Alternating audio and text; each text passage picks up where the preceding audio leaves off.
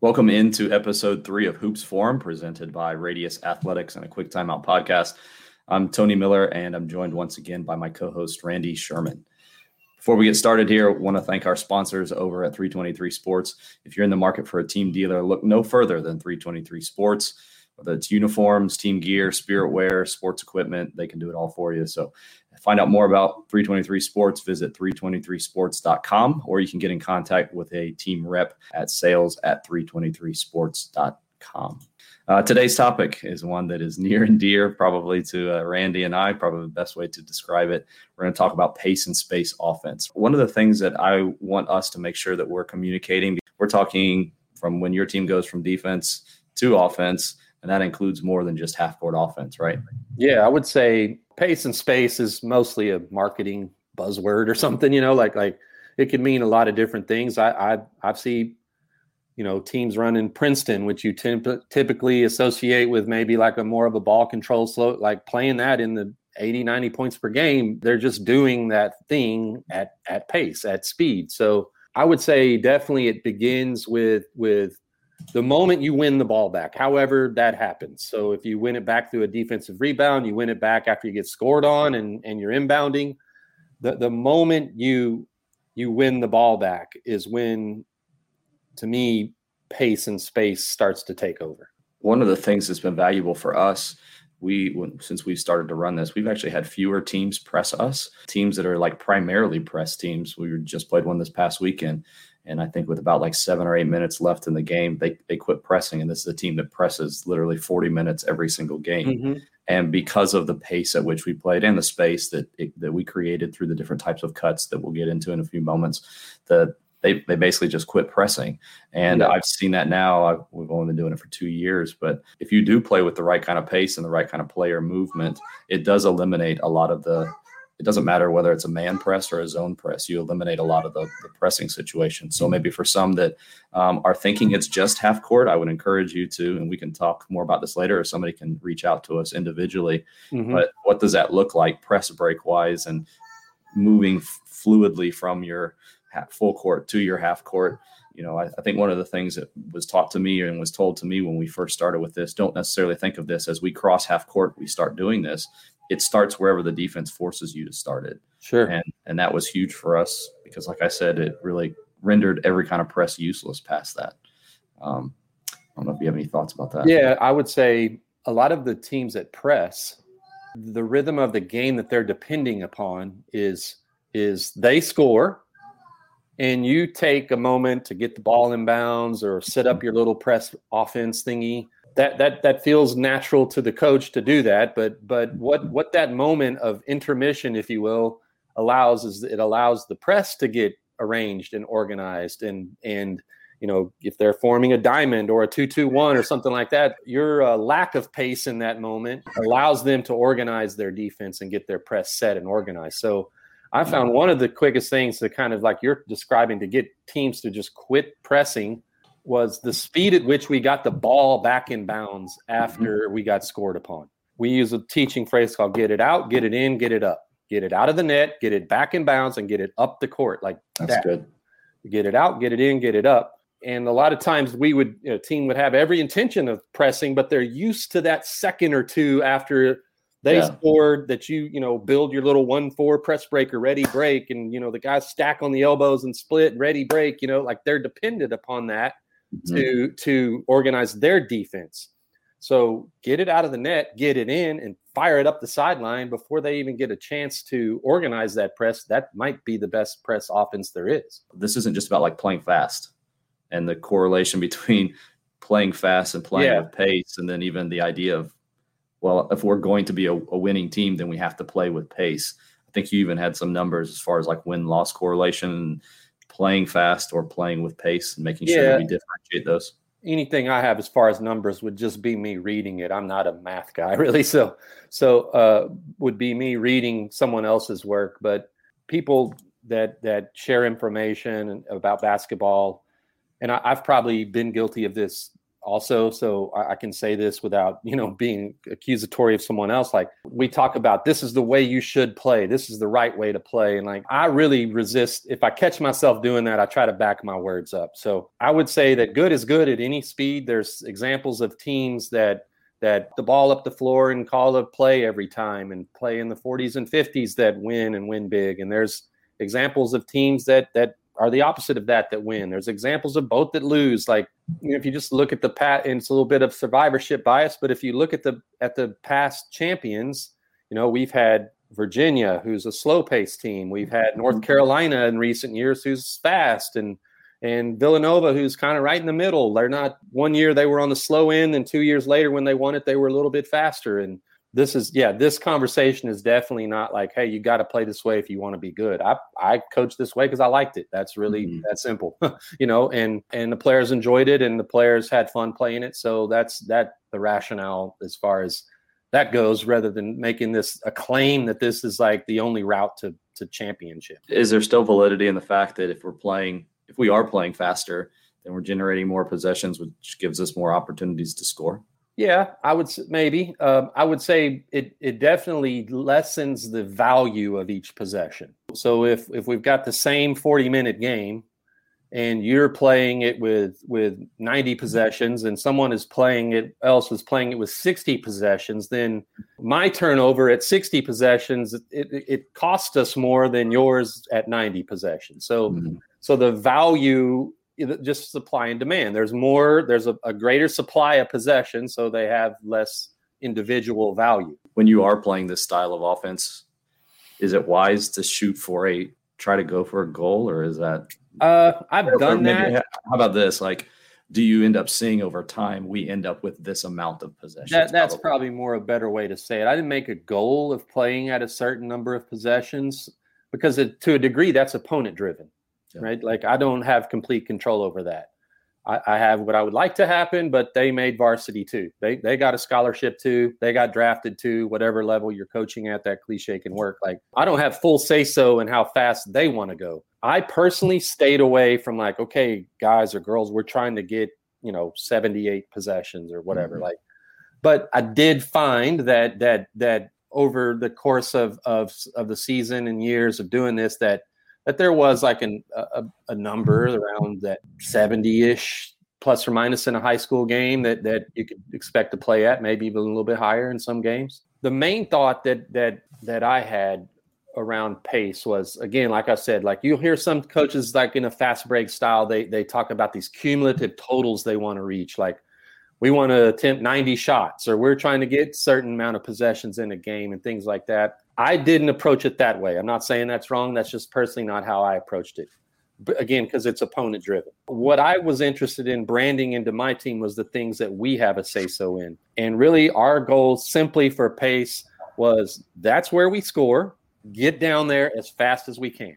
Uh, we had some mechanisms in place to, to quantify that. For example, we wanted to get the ball over the half court line in less than four seconds preferably airborne over the half court line in four mm-hmm. seconds or less. So basically, the way I tended to think about it had nothing to do with we want to get a shot in seven seconds or less, or we're trying to get 95 field goal attempts in a game. It had nothing to do with that. Our transition offense is the enforcement arm of your transition defense. Simply mm-hmm. put, we're going to make you get back. We're going to find out if you have a problem in that area. And if you do a good job getting back, then we're gonna we're gonna flow right into our offense. If you mm-hmm. don't, we'll take the easy basket. I found that a lot of, especially coaching on the girls' side, no offense to anyone, or but that that a lot of coaches didn't know they had a transition defense problem mm. because the rest of their schedule doesn't enforce their transition defense. They get a rebound, they walk it back up.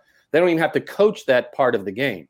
Tonight you do, or tonight you have better d- done that. So that was all I was wanting from our transition offense. No, no thing about crazy numbers, shot attempts. Because what I found then is our shot quality. Like, oh, coach said just shoot 95 times a game. You know, that's that ain't yeah. it, right? But but that that's what I was looking for. What's up, coaches? This is Travis here with 323 Sports, your top choice for custom team apparel and equipment needs. And right now, we have fully custom sublimated face masks starting as low as $5.95 per mask. That's right, guys, only $5.95 for a completely custom performance face mask to protect you and your players as you meet each week. We also have gaiters and over the head face masks. Whatever the style, we got you covered. So be sure to reach out to us by emailing sales at 323sports.com to get in contact with one of our professional reps. Again, that's sales at 323sports.com. We're looking forward to hearing from you, and don't forget to do it right.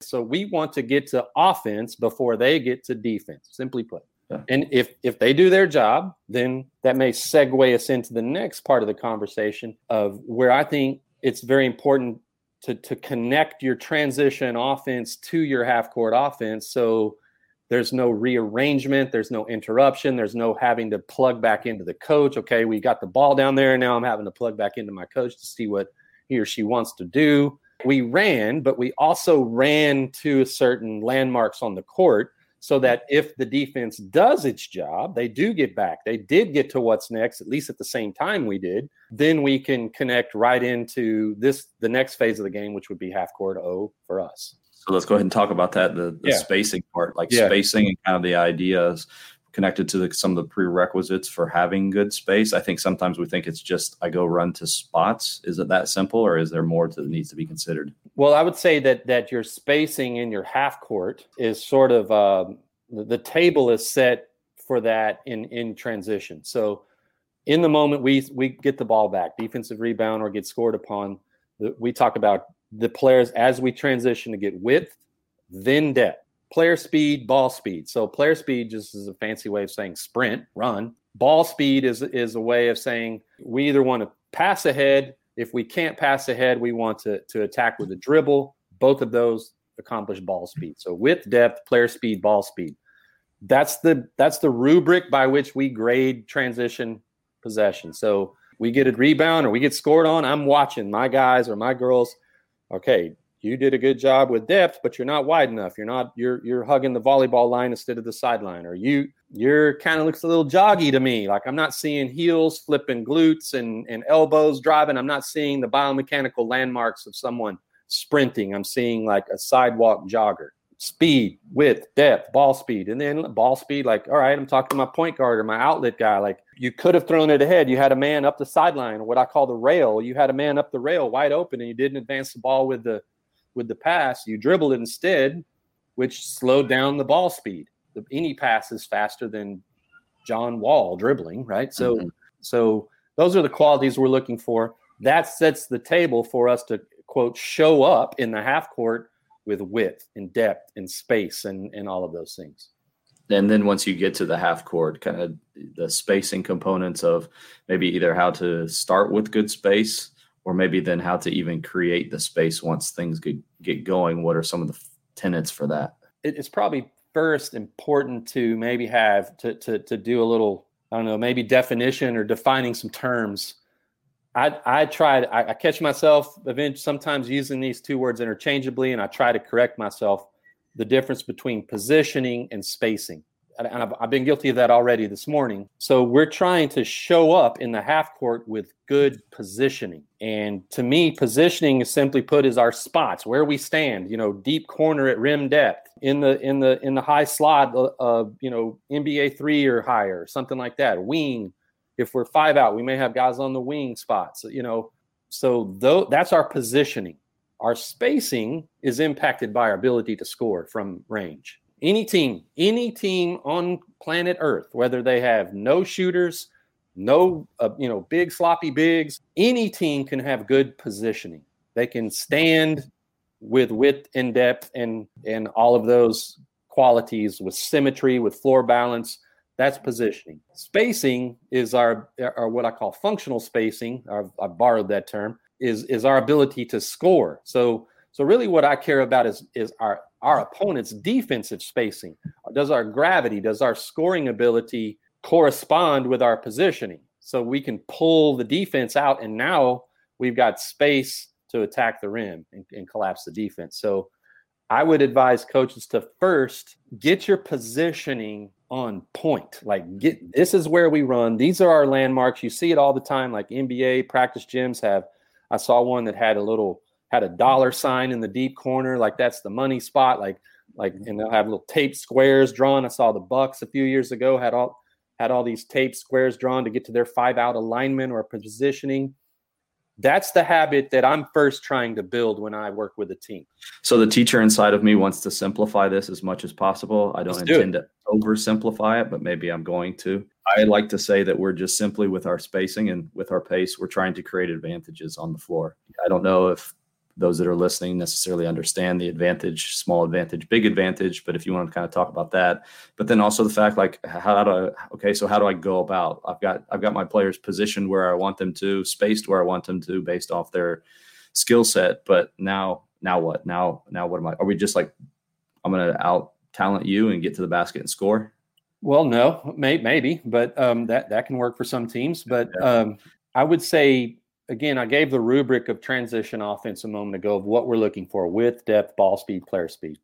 When we show up in half court, I, am grading our our what what we look like against a model that I want us to look like. The first thing I'm grading is our construction. If we're four out, we got the deep corners, high slots. If we're five out, whatever shape that looks like, corners, wing, wing, top, or or square top, corner, corner, one of you know, double side, single side, whatever. Did we arrive in our construction. We want to habitualize that to where over and over and over again, more possessions, way more possessions than not.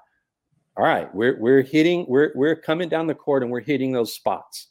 The next goal to answer your question would be penetrate. So the, I'm grading a possession on construct one, penetrate two.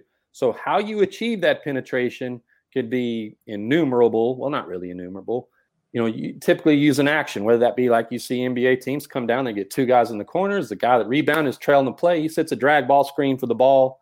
So they they've constructed by hitting deep corners and two side, single side. They you know drag ball screen. The guy drives or they hit a roller. That's penetrate. So construct, penetrate, and then execute our decision making behind penetration.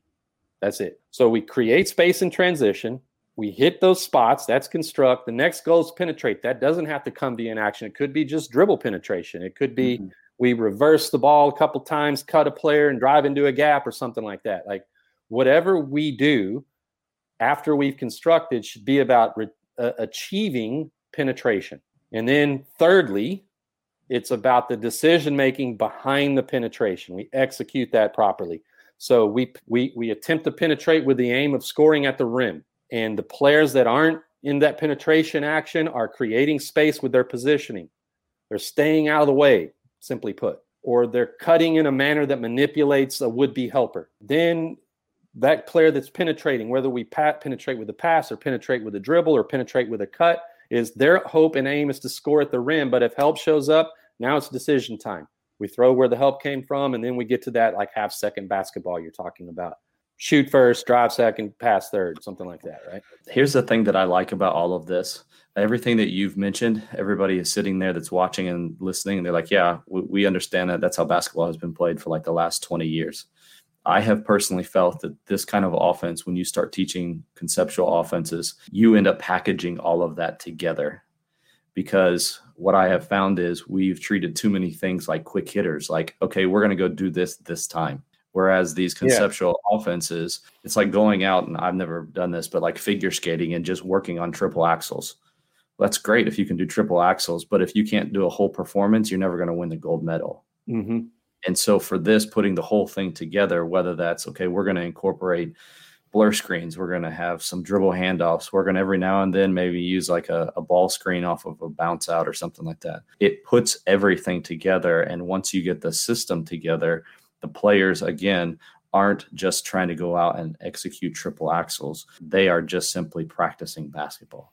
Yeah. So so i think there's certain offenses where the play scores right? Like we, we call the play we get in our box or our one four and and we see cut cut screen screen boom boom boom pass layup. Like yay! Like what that the play scored. In the this brand of offense maybe that's not the case on paper, it's like, okay, this guy passes here, he cuts there, this guy fills and he cuts there, and you know, like there's not like something that that that's a play that works. It's concepts to manipulate, create, expand space, and the player scores. So that's that's probably the nuanced difference that the players score rather than the play scores. This is where I would like to pull the poll back up again. Sure, sure. Because because this is I ask the key word. I put this in there on purpose. What's your primary style of offense? Yeah, yeah. For the ones that replied and says, "Well, I use a combination of of all of those." Yeah, I do too, but I don't use those all equally. Right. And this is where again I'm biased. Yeah, you so, force them into an answer. Yeah, primary. Yeah. Right. Yeah. And I and I I think that a lot of coaches are coming to the realization when we play out of concepts in our normal offense this gives us opportunities. And it's not that those other things like a set play, you and I before we got on here, we're talking about there are some great times for set plays yeah. where you want to get the ball into certain guys' hands. And so you are going to run certain actions. But it just becomes very difficult. And it goes to our point of if you're going to play with pace and space and things are going to, yeah. to transition quickly to the next component of, of the game, you can't just keep chunking things. We're going to run a set play. That didn't work. Okay, let's pull it back out and run another set play especially for those of us that are playing with a shot clock. That just it doesn't necessarily work. You, you, you talked about this a couple weeks ago. I would encourage some to go back and listen to this. What set plays and sometimes what continuity does is it's player number one, player number 12.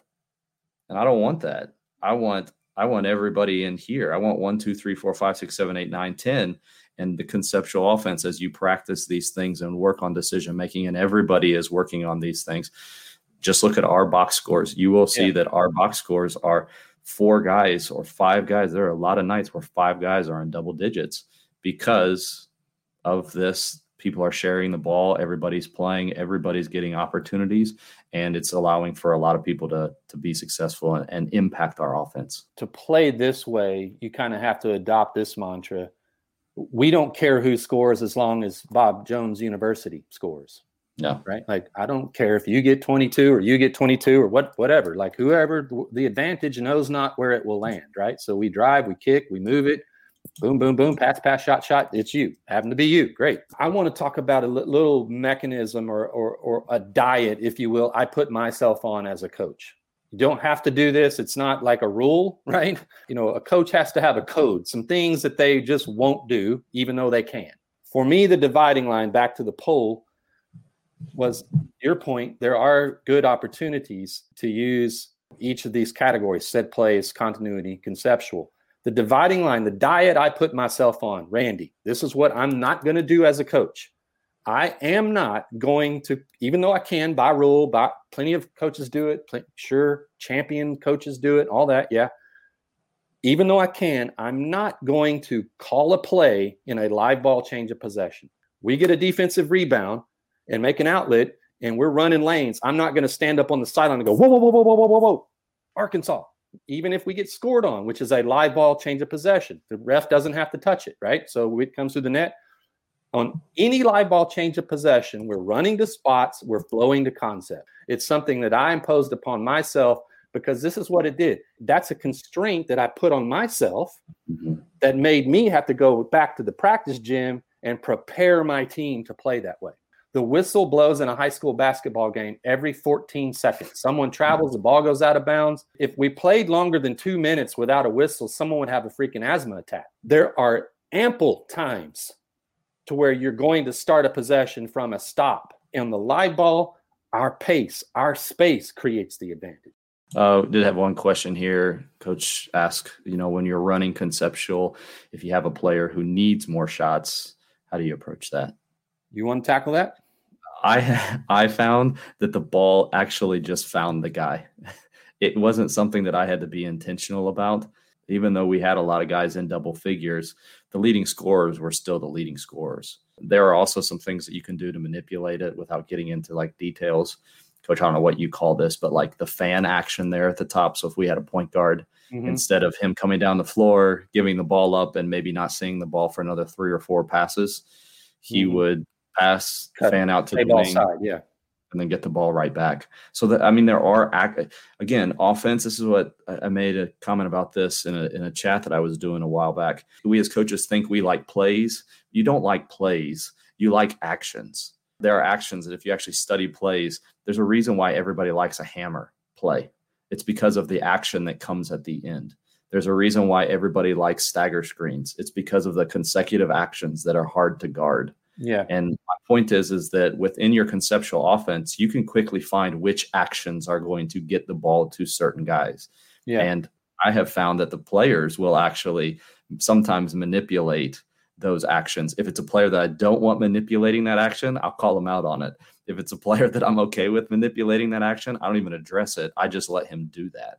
Again, I just feel like the ball still does find the guys that it needs to sometimes. And if it doesn't, then go ahead and stop that as a coach and say, no, instead of running this blur screen, we need to make sure that we're going one down to get the ball to the guy down in the corner. Yeah.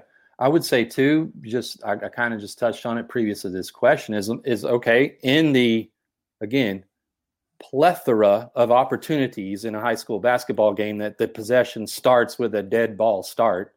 Call your play for your stud player. Like that's he's going to get all those right, or she's going to get all those. I, I, would also say that, like, no offense to this coach that asked this, but I would say you're already kind of entering into your your dalliance into this style of play is already getting off to a start that that's that you don't want to go down.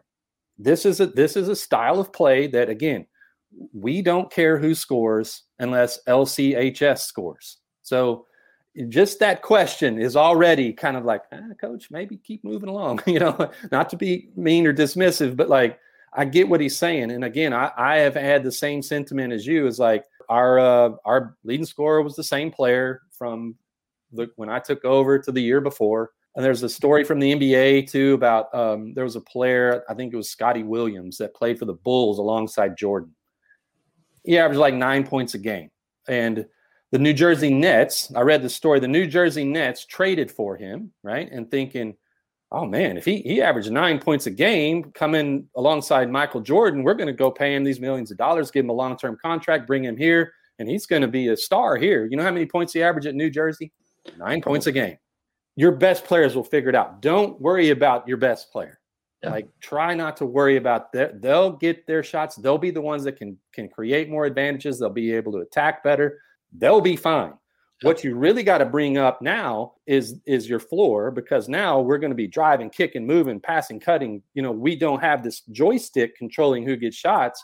Yeah. What I really got to bring up now is you, you, and you, and you who've been deferring to him for all these years because that you're going to get shots. Which is what terrifies some coaches, which I understand. And I do too. And that's why I would say that that there's some intentionality that goes into building a program around playing this way. You're, you're trying. Time. You're. It takes time, and you're trying to build a. You know, nobody wants to get in a ground war with China, right? Yeah. They they got too many soldiers. That's what we're trying to create. Like I'm not. My best players will be fine. Here's the last one. Uh, is in your game philosophy, Coach Guerrero. In your game philosophy, what do you consider a small advantage and a big advantage? Well, I'm not the expert on this. There's a, a, guy out there named Brian McCormick who wrote a great book about this. So I would I would refer you to his book called Saba S A B A that that really goes into great detail about what that is. But just the, my my simplified version of thinking that would be like like a, a a player a player driving to the basket with a player defending him would be a small advantage. Like something's happening here that potentially could lead to a score. Small advantages tend to score more at the rim. We don't than than from distance.